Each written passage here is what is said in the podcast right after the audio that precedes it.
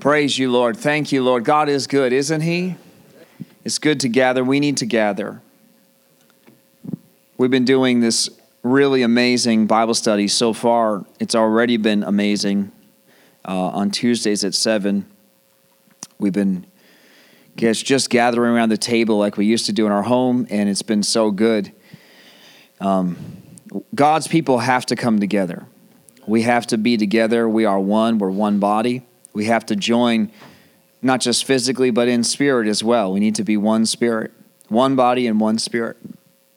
In fact, that was Jesus' last prayer. I pray that they would be one as we are one. Talking about Him and the Father and the Holy Spirit as the oneness and God said that He prayed that we would be that same oneness as a body, A, and B, one with Him, right? We can't just be one as a body without Him. It is one with Him together.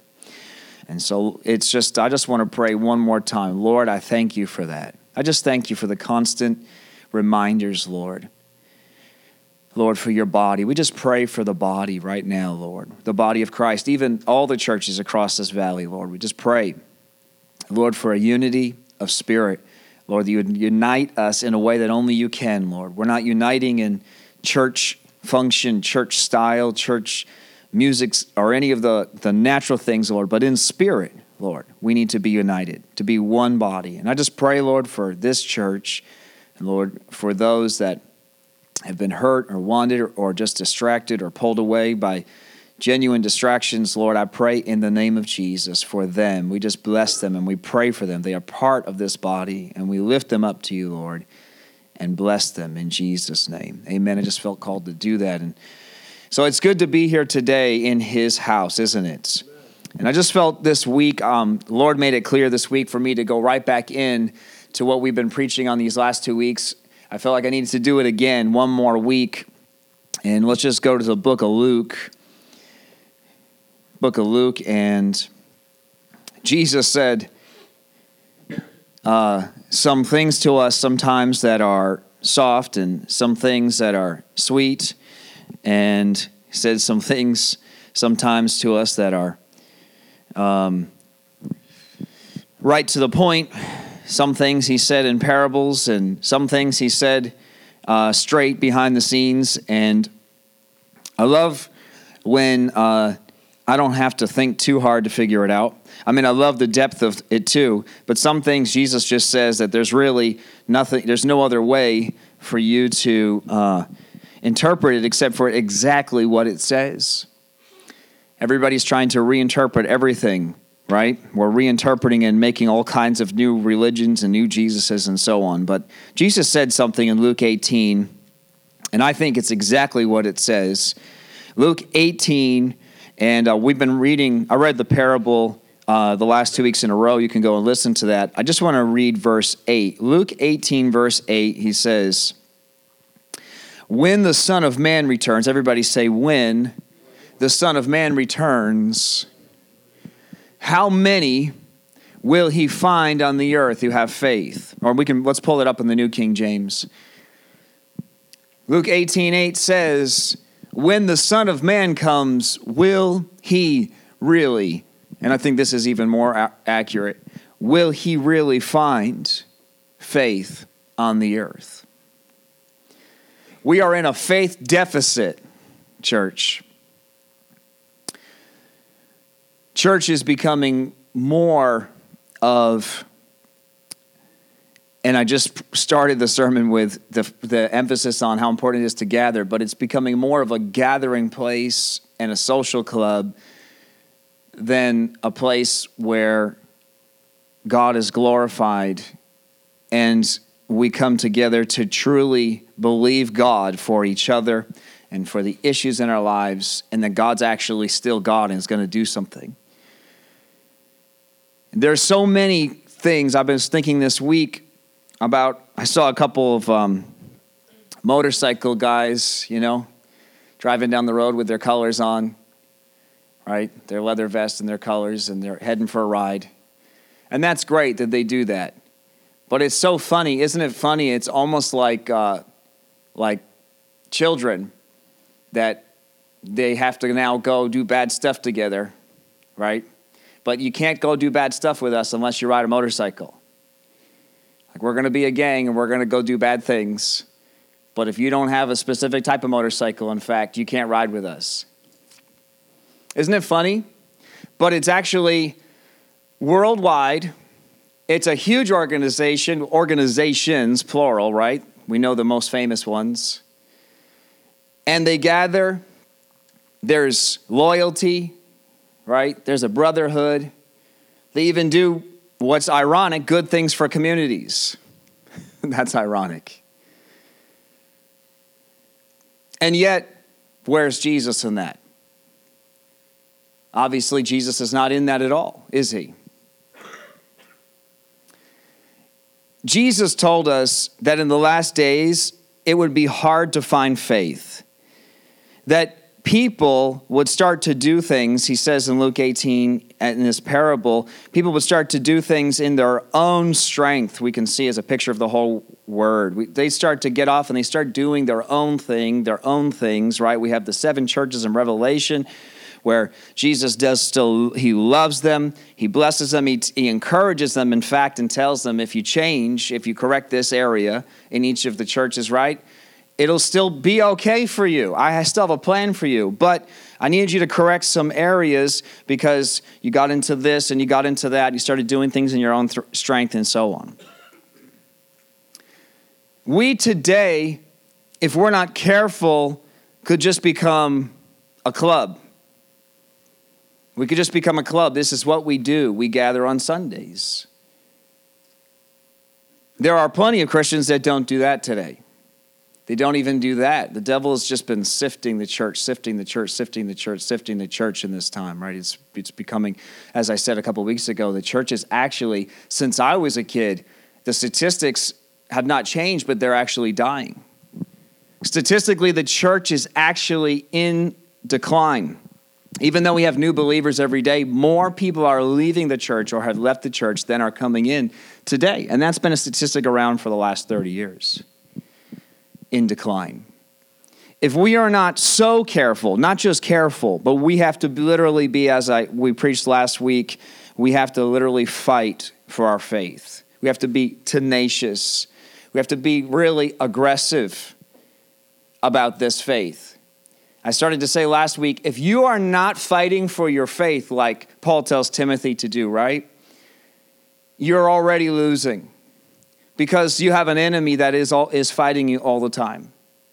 And he does not care how he gets you. If he could just get you to go do a good thing or a bad thing, it doesn't really matter as long as it's not in faith in Christ. And that's a slippery slope. At first, it seems okay, it seems good. It seems like, okay, we're doing good things, we're doing Christian things, we're gathering for Christ. And if we are not like really, really, really, really careful, if we are not constantly before the Lord, if we are not constantly uh, before God in His Word together, seeking His face, you can very quickly, and we can see this throughout the history of both the Bible and the church. They get off, right? Who is aware that the church has gotten off more than once before? Right? If even if you are in this building, right? I don't knock other denominations ever. I never name other denominations, but if you are sitting in these chairs, in chairs and in comfy clothes, it's because we've had multiple reformations. And and and so there, some of those things are just natural things like clothes doesn't really matter but some of those part, points to that ref, those reformations were that there were some errors right? There were errors that had crept in. Who's aware that there were errors? But you know the day before the errors were addressed things were going on as they always had. Things that were just going on as they always were the devil had lulled many to sleep just many to sleep. And then finally, someone must have read a verse like this and says, Lord, I want the real Jesus. I want the real Jesus. I don't want religion. And you know, you could do religious things and not be religious, right? We can do, we can, you can be in a religious environment and not have a religious heart, but We don't want religion. We don't want to just go through the motions. We don't just want to be a club. And Jesus warns us very clearly here that when he comes back, it's going to be hard to find faith and not just faith in jesus because that, that is already as i've been talking about the last two weeks that's already uh, less than at best 5% of the population at best less than 5% of the population are christians at best which is already sad and we could say that jesus was just implying that but i think that there's so much more to it that that satan is just trying and if we're not careful, he's just going to box us into our corners and just get us into a lulled state, get us distracted, or whatever the, the plan is. Every single person, yeah, he's got a different strategy, but just get you anywhere but in faith in Christ. And it's we have to be careful just to I'm I'm, I'm sorry, I'm like I'm kind of like I'm trying to get started here, but I'm getting my wheels spinning, so I'm talking about a few things at once. Are we making any sense so far? We have to be careful that we don't just say, I do believe. Because we looked at in James, it says that basically, so what? That's basically, if we were to put it in 2019 language, so what? So you believe. The demons believe too, and they tremble. But there was a working to their faith that James says is required, isn't it? In fact, Abraham's faith was completed. We looked at that, right? That it was a completed. There was a completion to his faith by his action. His action brought that faith. Uh, it, it's what was in his heart already, but then it had some fruit, right? It blossomed, and the action showed what was already in him.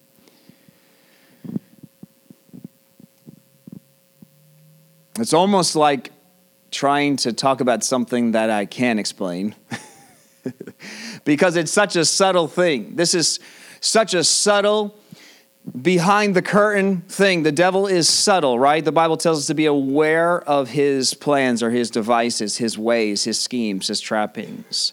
He is subtle. He's got nothing but time. He doesn't live in the bracket of time like us. He has seen your granddaddy's granddaddy's granddaddy, and he's seen uh, their character flaws and their issues and stuff that really gets your culture and your race and your region, right? And and your uh, sex and all these things until finally, when you get to be the point where you're being kind of beat up a little bit, don't be confused and don't be surprised because he already knew He's not God, right? That's why we turn to God, and then God is greater. God squashed Satan like a toothless lion on the cross, right? Like a, the scorpion and the serpent. Everything that the word tells us is under our feet. But only in Christ, in your natural human strength, you will fail every time. And so the thing is, we come to Jesus and we say, I believe.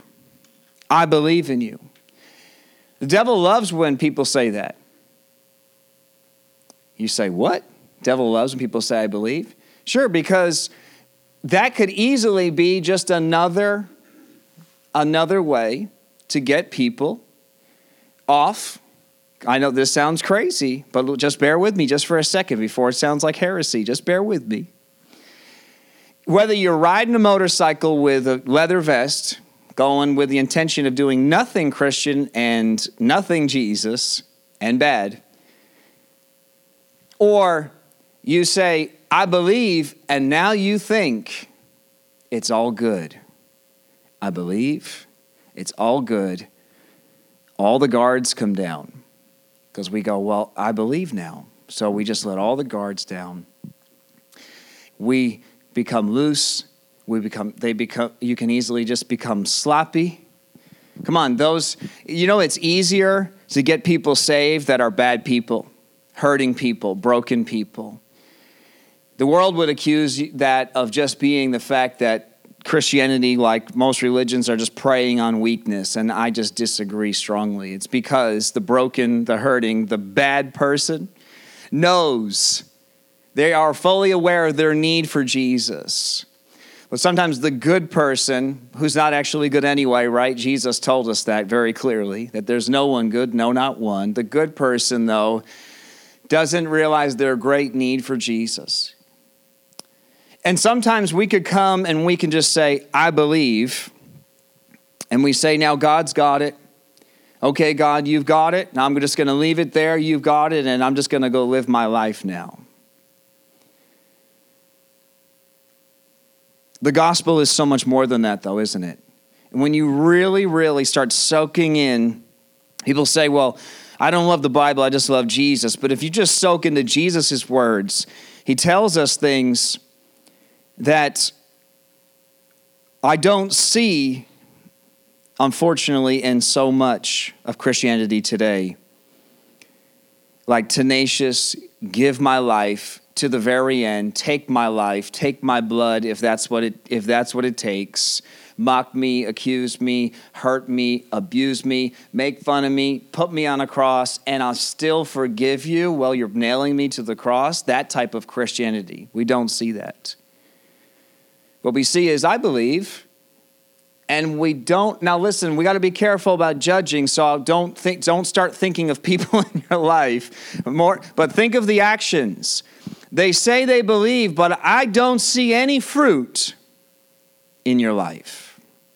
Just because you say you believe doesn't mean anything.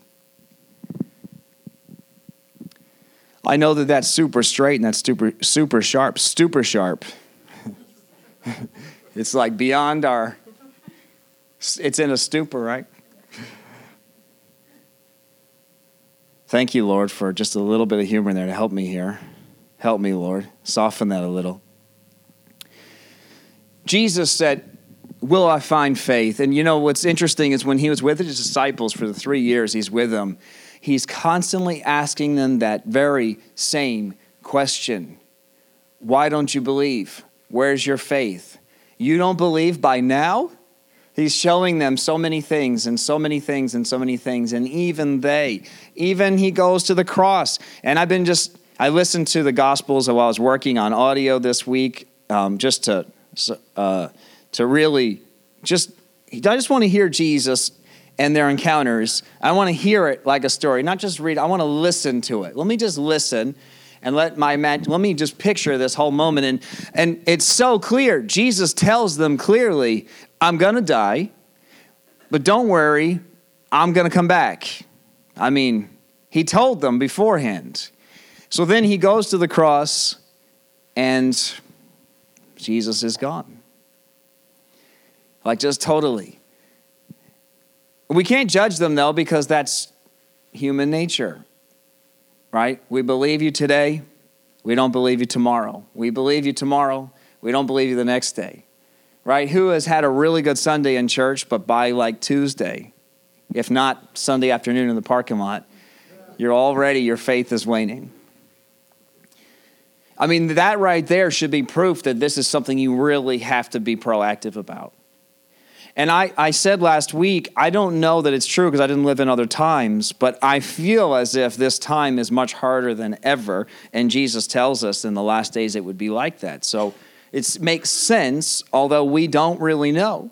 But it makes sense that we're in the last days. It makes sense because it is so hard to keep our faith up, isn't it? And I want you to be cautious not to have faith in faith. I'm not telling you, you know, that you need to be super Christians that have faith in your faith. I'm talking about faith in God. As soon as we get into fear and worry, you know, it's so simple, our gospel. The second you worry, the second you fear, the second you do that, even though your mind says, no, that's not true, well, let's go to the word. That's what the word says. You are telling God, I don't trust you. My faith in you is decreasing. Because Jesus said so clearly, I take care of the birds, I take care of the flowers. And even they, I mean, as beautiful as they are, they're not, they're, I clothe you better. I watch over you more. How much more over you? Why do you worry? Why do you fear? The moment we do that, we're basically telling God, I don't trust you. We don't need to stay there. We don't need to be condemned there. The moment you feel that, then, right? We just come back and say, Lord, forgive me. I trust you again. And you know, sometimes that may need to happen 1,001 times in a day. Sometimes you have to do that all day. Lord, forgive me. My faith started decreasing from a second ago. I believe you. And then it decreases again. Lord, I believe you. Is it making sense to anybody? Is anybody, you know, I'm not saying like I'm the pastor, so I need to be better or higher than you, but as the pastor to this little church, I've been feeling like a bombardment.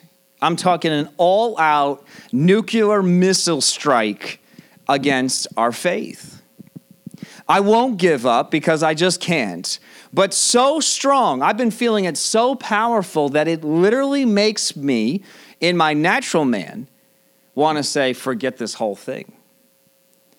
I just can't do it because the Lord loves us so much. His Holy Spirit is there equally fighting for us, pleading us. That's what Romans 8 tells us, right? That He's pleading for us. And that's what the Word says that even Jesus is pleading for us, right? Not just on the cross and in the blood, but even present day, He's pleading for us, praying for us even now. That I can't but I, I'm being honest with you, completely transparent, just completely transparent with you. But I've been feeling that.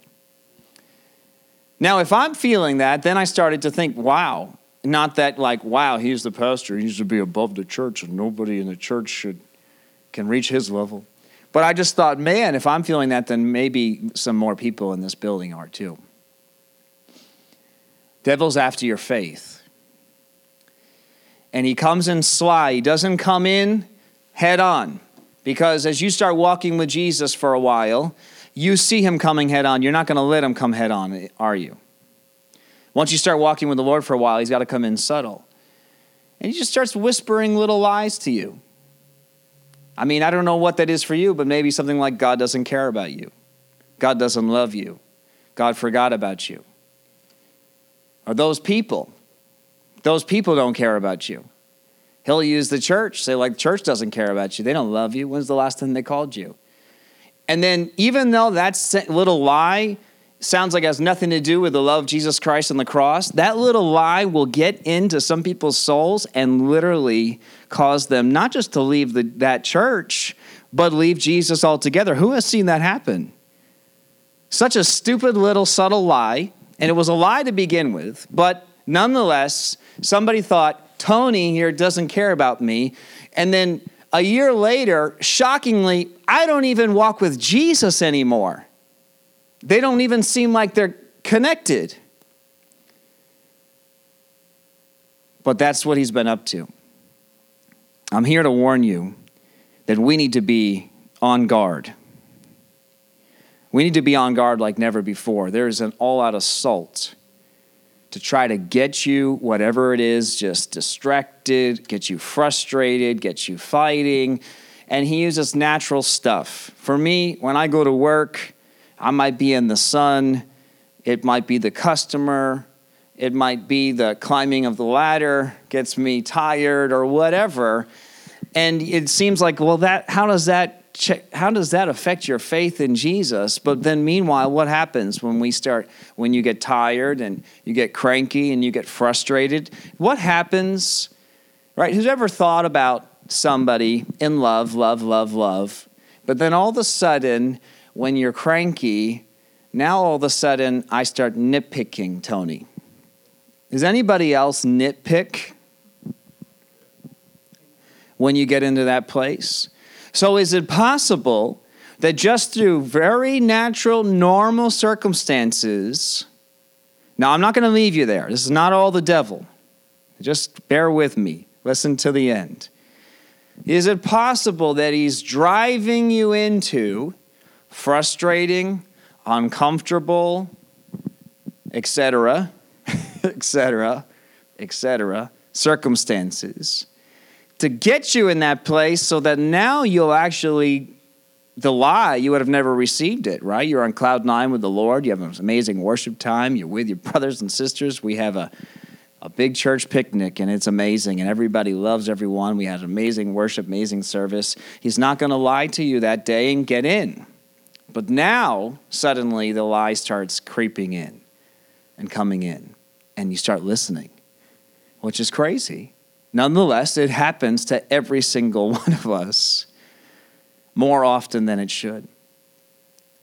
Now, I'm not why I'm not going to leave you there. You know what the Bible tells us? I'm sorry, I do have a sermon here, and I have a lot, I have a lot of verses that I had fully intended to get to, which I'm going to read some more verses, I promise. But the Holy Spirit just got some things apparently He wants to say. Didn't plan on saying any of this. Meanwhile, while we're in that place, do you know what the word tells us over and over and over and over and over and over again? We just sang it in one of our songs. I'm weak, but I have strength, right? What does Paul say? Paul actually says, I love weakness because when I get into weakness, I found Christ in that place. So he's like, if that's what it takes to be closer, more intimate with Christ, I'd rather be, I'm paraphrasing, weak all the time. I'd rather just live in weakness because that's where I find Christ the most.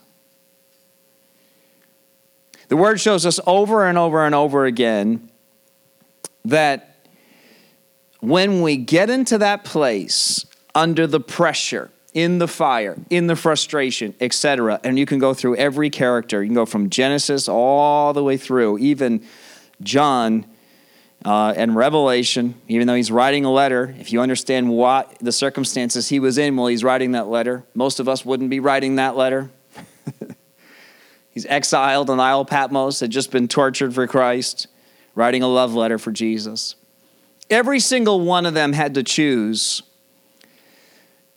to trust God or lean upon their feelings and their hurts and their frustrations and let them get the best of them, right? And we see both characters in the Bible.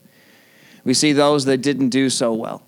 And then we see those that trusted God over and over and over again, and God got them through, don't we? That's the Word.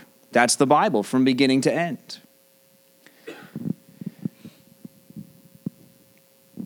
Is it possible that God is allowing? Wow, I'm going to go somewhere else now. You ready? Is it possible? Because God is great, God is above. Come on, guys, just bear with me. Is it possible that God allowed the devil to push you into those places so that then you could actually see A, who you really are in your humanity? Not that you're going to stay there, right? Who the devil really starts, if you'll turn to God, then you start to see his devices, his plans, his purposes become really clear, right? And then gives you a way out. As the word tells us, he doesn't leave you there, right? He doesn't leave you in that place, but gives you a way out every single time, a way of escape every single time. Is it possible that God's allowed it so that we would turn back to him? Is it possible that he did it to help us with this very verse that Jesus says in Luke 18 8 about having faith? Because you know what happens? When I have the strength to do something, I don't ask God to help me. Is anybody in here like me? Am I the only one? You don't do it intentionally. I'm not saying you're like, God, I'll show you. Tony says he did that already. He's got a cane on the front row.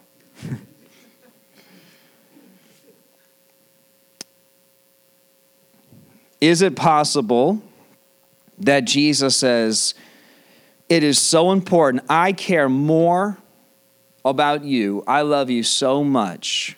I care for you so much that the fact you having faith is so important not just have faith to do things, all right? I mean, you realize that when Jesus did things and when the disciples did things, like that's all that when we as soon as we go to the word faith, that's all that people think about is faith is doing. Faith is not doing. All right? Faith is being. Faith is believing God. Jesus didn't have to try. Come on. think about this. Did Jesus have to try to heal someone? And when Peter fully gets it, when he has his revelation of Jesus, when he just his the end of himself, his denial of Christ is over. And we're in the book of Acts, and when he goes to heal someone, do you think that Peter dug down deep and found faith? Or do you think that Peter just reached out and healed the guy? Because he came to a place of being, not doing. He came to a place where it's like, listen, I'm not going to deny Jesus again. You want to take my life? Take my life. He came to the full end of himself. You can say, you can do whatever you want to me now. I don't care about me. He came to the end of him. And you know what happens when we come to the end of us? Jesus finally, come on, everybody say, finally. He finally gets to shine through us. It wasn't invalid the moment that you prayed and said, Jesus, come into my life. I'm not discounting that when you said, I believe. I'm just saying that when you said you believed, you said, I surrender my life. I repent, which means I'm going to turn, turn from this life. I'm giving you this life. I surrender my life. And not just a sweet prayer that you said at a pulpit, but the entire picture of what Jesus was and who he was and what he told us to do, what he said it was to be saved which is pick up your cross daily and follow me. Give everything. The rich young ruler, he's like, I've done all the law, the religious things. I've done the law things. And he's like, okay, well, then just sell everything you have and come follow me. That's not that hard. just sell everything you have and come follow me. That's the only thing you haven't done. And it says he went away sad because he had many possessions. Do you think his faith healed many people? Was that really the problem? People would be judging him, you don't have faith to heal. That's why you can't heal because you don't have faith. No, we've got a problem internally. We've got an internal problem. The faith to do, you don't have to try. At the point where the doing happens, come on, let's just be realistic that we're human and God is God. And the doing is not you anyway. So, what are those restrictions? What is all those restrictions in our life that keeps the doing? God loves us so much that He says, I'm going to deal with all the restrictions in you that's keeping you blockaded. But the way, the process I'm going to take you through to get you there, you're not going to like it. Because it's a death, it's going to be the end of you. I'm going to kill some things. Who likes dying? Anybody in here love death? Why don't I see a show of hands? When the end of flesh happens, the end of you happens, that's when Jesus really shines through us. Jesus asks us the question when I come back, and let's just put it in, in even more, I'm going to take a little bit of li- liberally something word there. Take a little liberty. I don't know what. Wow. Two, three different phrases at once. A little bit of liberty here and say, let's just, you can call me heretical. I don't mean to be. Let's just talk for Jesus. And he says, listen, guys, time is short, time's running out. It's just wisping away. And I'm concerned that you're wasting time still living your life when you said that I could have it and I love you so much that I'm going to allow some things around your life that you're not going to like. I'm not going to kill you, but I'm going to put some allow some pressure on your life because I care for you and it's not about you but there's some things that need to come up out of you as well. I need to I care for you, I love you, but also you have a whole circle, a whole world around you that you were meant to touch for me. And right now you're giving them too much of you, so I'm going to have to get rid of some of you. And when I get rid of some of you, that's going to be painful. But after the pain, there's going to be some glory. Come on.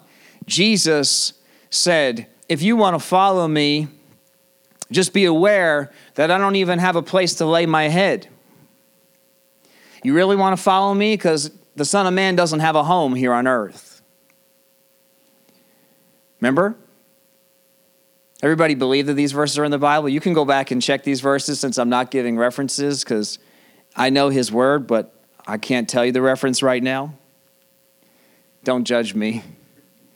Holy Spirit's just speaking. I guess the Holy Spirit can't remember the reference either. that is a joke.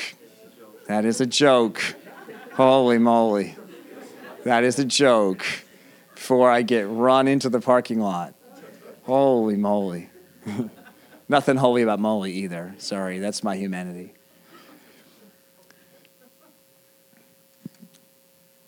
He loves us so much. I do have a few verses here. Let's just just look at some of these verses. And we looked at Timothy and he said you have to fight for your faith and he warned him. He actually warns him and then he warns him again in 2 Timothy to stir it up. You got to stir it up and it's not trying to flesh it up. Come on, you can't flesh it up.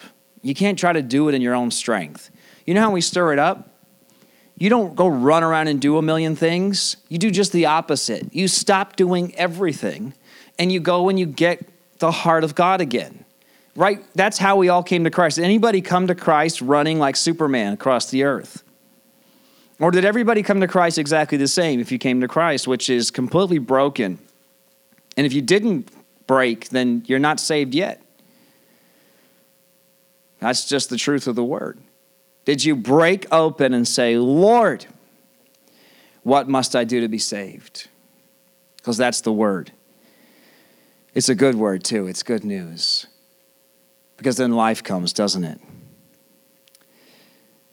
I don't know where I was going to go with the rest of that thought, except that what Timothy was telling him is listen, that's right. You need to stir that up.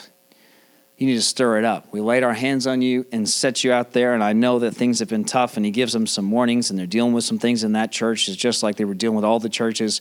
But listen, you don't lose your faith. In fact, he even tells them, he's like, don't let them mock you, and, and don't let them despise that you're young. Come on, he's giving some things like encouraging them. Encouraging them, Timothy, keep going. Don't give up. Don't give up. Everybody say, don't give up. Come on, we don't, we're not going to give up. And the way we don't give up is not take your vitamins and get a good night's sleep. Those things are great natural things to do that we need to do as natural humans. I need to do that more. Maybe then we'll be less tired. Maybe we don't need to go try and make money so much and just rest in the Lord some more. I know I'm just throwing out some practical things. That's, that's the least of it. But if that's the place the devil gets us, then maybe we're doing too much of the running. Right, if that's where the devil gets all of us, maybe we're doing too much of it. Maybe we're not resting, like literally resting, not just resting in spirit, but literally resting enough. And I'm not talking about being lazy and quitting your job, but maybe we're not resting enough.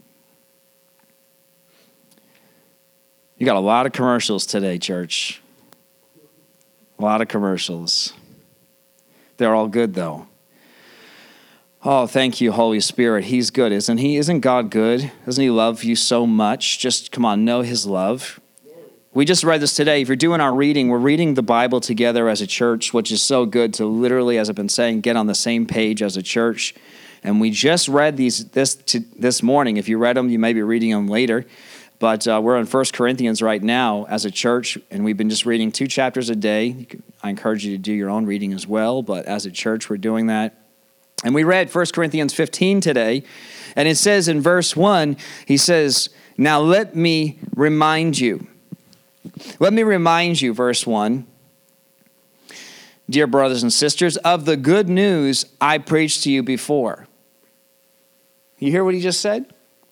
I want to remind you, dear brothers and sisters, of the good news I preached to you before. It's not a new news, it's not new revelation, this is not some new thing. This is just the good news that I've already preached to you. I want to remind you. It says in verse 2 it is this good news that saves you, or the New King James says, by which you were saved, right? Also, you were saved. It continues in the NLT, it says, if, everybody say, if you continue to believe, come on, let's just read this together. If you continue to believe the message I told you unless, of course, you believe something that was never true in the first place. Isn't that powerful? Come on, it's not just me. I didn't come in here with my opinions and, and my feelings and my thoughts. This is the word. He said, I'm reminding you of the good news that you already believed. It says you welcomed it, and now you have to stand firm in it, verse 1. You welcomed it then, stand firm in it. And the New King James, you may know it as hold fast. Hold fast, it says in verse 2, the New King James. It says, I preach to you, right, this message, and I'm telling you to hold fast to that message unless you believed in vain. So some people could believe in vain. Some people did believe, right? I just believe, right? They said a prayer, they said, I believe, and that's it. There was no fruit ever, not that I'm the judge of their fruit. Only God is the judge, and honestly, that's between that person and Him on Judgment Day. I'm not here to judge you, and I'm not here to judge them. I'm just saying that the Word says that we're going to see fruit. And here we see in 1 Corinthians, it says in chapter 15, that if you were saved, and if you believe the good news, he felt it was important to remind them to think about it again. Did you hear that, church? It's important to think about what you believed once, or maybe you believed in vain. I think that's interesting to note that he tells us maybe you didn't really believe. But if you believed, continue to stand firm in it. And it says, if, and that, that is so important, and it says the same thing in the New King James, NLT, it says it in all the translations this word if, or some sort of a conjunction word, uh, a conditional word, right? This word if. It is so important if, if, if, if, if, if by which you were saved, if, everybody say, if you hold fast. The NLT says, It's the good news I preach to you. You welcome to then stand firm in it. It is the good news that saves you. Verse 2 in the NLT. It's the good news that saves you if you continue to believe the message I told you. That's not my opinion, that's the word of God. That's the word. I just read it to you in traditional text and New English that's easy to preach from. But they both say the same thing if you continue or if you hold fast. Continue. You have to continue. And Paul tells him to do this because they were already a church, they were already believers, because they were facing the same exact struggle that you face today, the same struggle that Jesus warned of, which is that the moment that you say you believe, the devil, if you maybe he'll just get you to camp out in that belief space, right? Uh, we've talked about this. Movie stars, act, you know, actresses and actors and musicians, and maybe they're all really saved again. To be honest, at the end of the day, it's between them and God. But I certainly don't read my word and see a believer standing there right, who believes everything opposite of the word, but says, I believe in Jesus. Thank you, Jesus, for this touchdown, or thank you, Jesus, for this album, when the album's about Satan. I mean, to be blunt about it, right? Am I the only one that has, that has sees that? So just because you say you believe, so there is a belief in Jesus that, listen, we need to be serious about this thing that we said we believed, and something that we're standing firm in and we're continuing. He says in Hebrews chapter 10 something very similar. Hebrews 10, and actually it says this same thing. It's not just like I'm not just cherry picking one verse here to, to prove a point. I mean, the word is the word, but it says it here again. Even if we had to go by two or three witnesses, like the word tells us to do, well, here's Hebrews 10, verse 35. Everybody say, so. Another conditional. do not throw away this confident trust in the Lord. Everybody say, don't throw away the confident trust in the Lord. How do you throw something away you never had? What is this verse saying to us in, in Hebrews 10? It was something they had. You can't throw away what you don't have. You can't lose what you don't have. Am I the only one that understands this? We get this, right, church? Don't throw away this confident trust in the Lord. And then it says again, this other word remember the great reward it brings to you. He's not telling him for the first time, he's not preaching the gospel to the unsaved. Remember, as in, like, you already know this, church. Come on, I'm reminding you it's this important.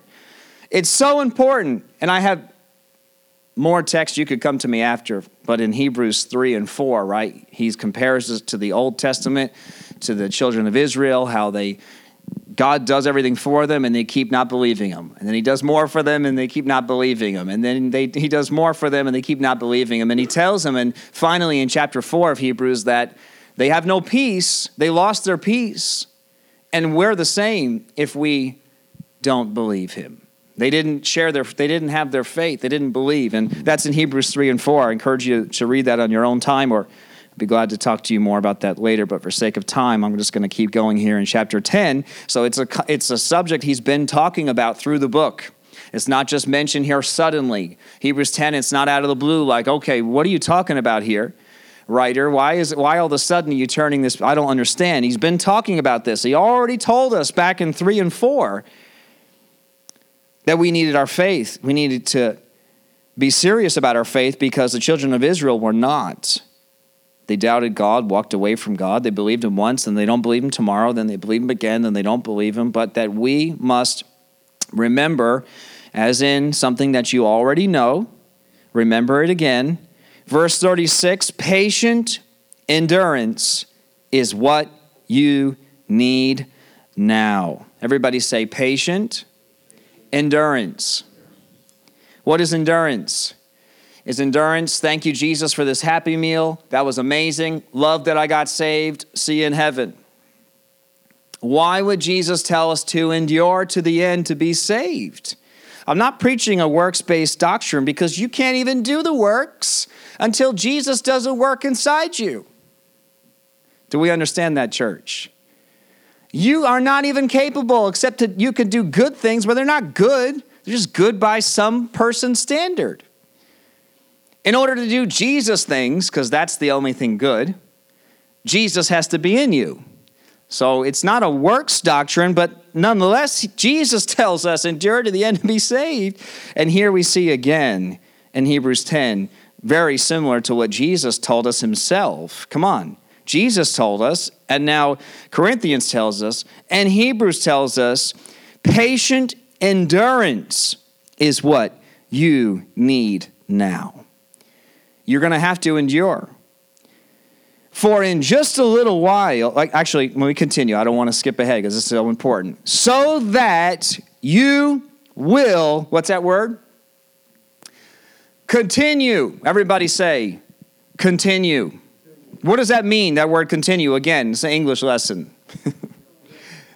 continue means something that you already were doing or already done. You've already believed this, you already know it. Enduring Makes sense. These connect together. This is pretty obvious and pretty clear. Okay, endurance, something I've already, I need to endure, means I've already been doing it, need to keep going. Continue means I need to keep con- continuing. Uh, I welcomed it then, I'm welcoming now, First Corinthians, right? And so he says, so that you will continue to do God's will.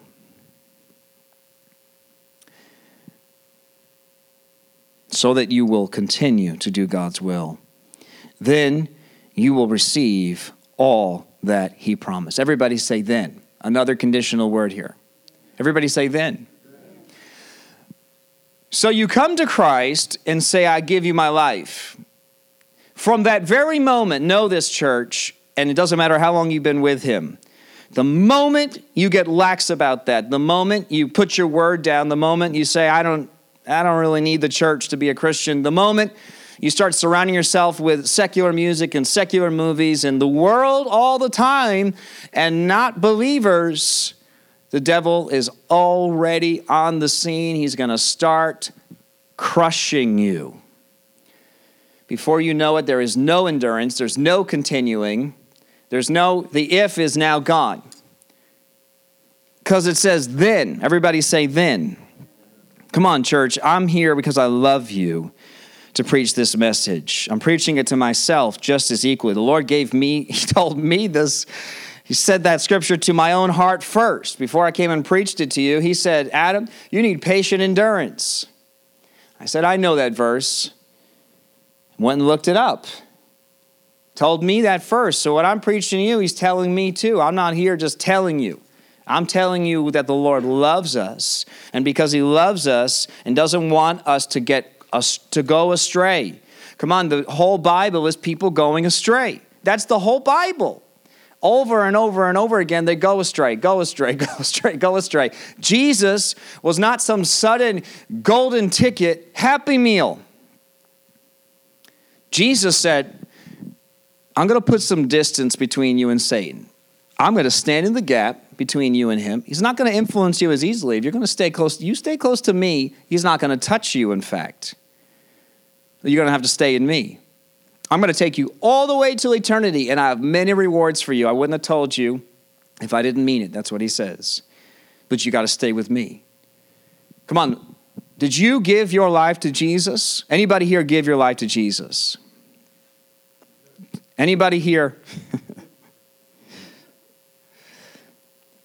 not give their life to Jesus. If you gave your life to Jesus, you gave it. You cannot give it, then take it back again. So, what the devil does is he says, Oh, you gave your life? Let me trick you into thinking you gave your life. Come on. And just get you to live a such a mediocre, nothing. Come on, no Christianity life, but we're Christian. So far that eventually you're like, wow. Come on, who has turned around at times in your life? Come on, the thing is, the Lord lets us go to those places on purpose so that this sermon can make sense. Who's gone to that place in your life where actually you go, wow, I can't believe I've fallen this far? I can't believe I ran this far from you, God. Has anybody ever gotten to that place that says, I want to come back? And he takes you back that you know, before you can even finish breathing those words out, the Lord's already taken you back. You don't even have to say the words, just your heart and your mouth is getting ready to say those words. Just breathe them out, and He's already done it. And I'm just going to close with this because it says, For in just a little while the coming one will come and not delay. He says, And my righteous ones will live by faith but I take no pleasure in anyone who turns away. Do you know this is so interesting? You know, we, you've heard it quoted if you're a Christian your whole life, right? The just, the just shall live by faith. Right? Has anybody ever heard the just shall live by faith? Anybody ever heard it connected to the verse that it's within? The just shall live by faith, it says, New King James, right? If that's the verse you've known right? If you've known more traditional texts, it's the just, not the righteous, the same word really from Greek to English. But the just shall live by faith. It says in New King James, but if anyone draws back, my soul has no pleasure in him. Do you know that's what it means to have faith? Keep moving forward towards God.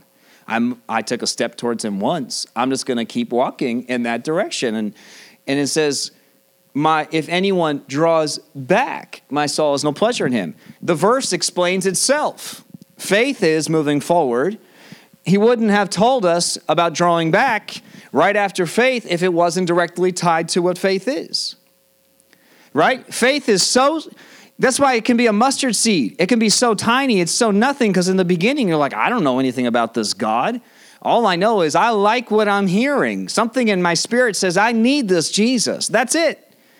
It was so unfilled with the word and so unfilled with like wisdom and knowledge and the greatness of who God is. We learn those things.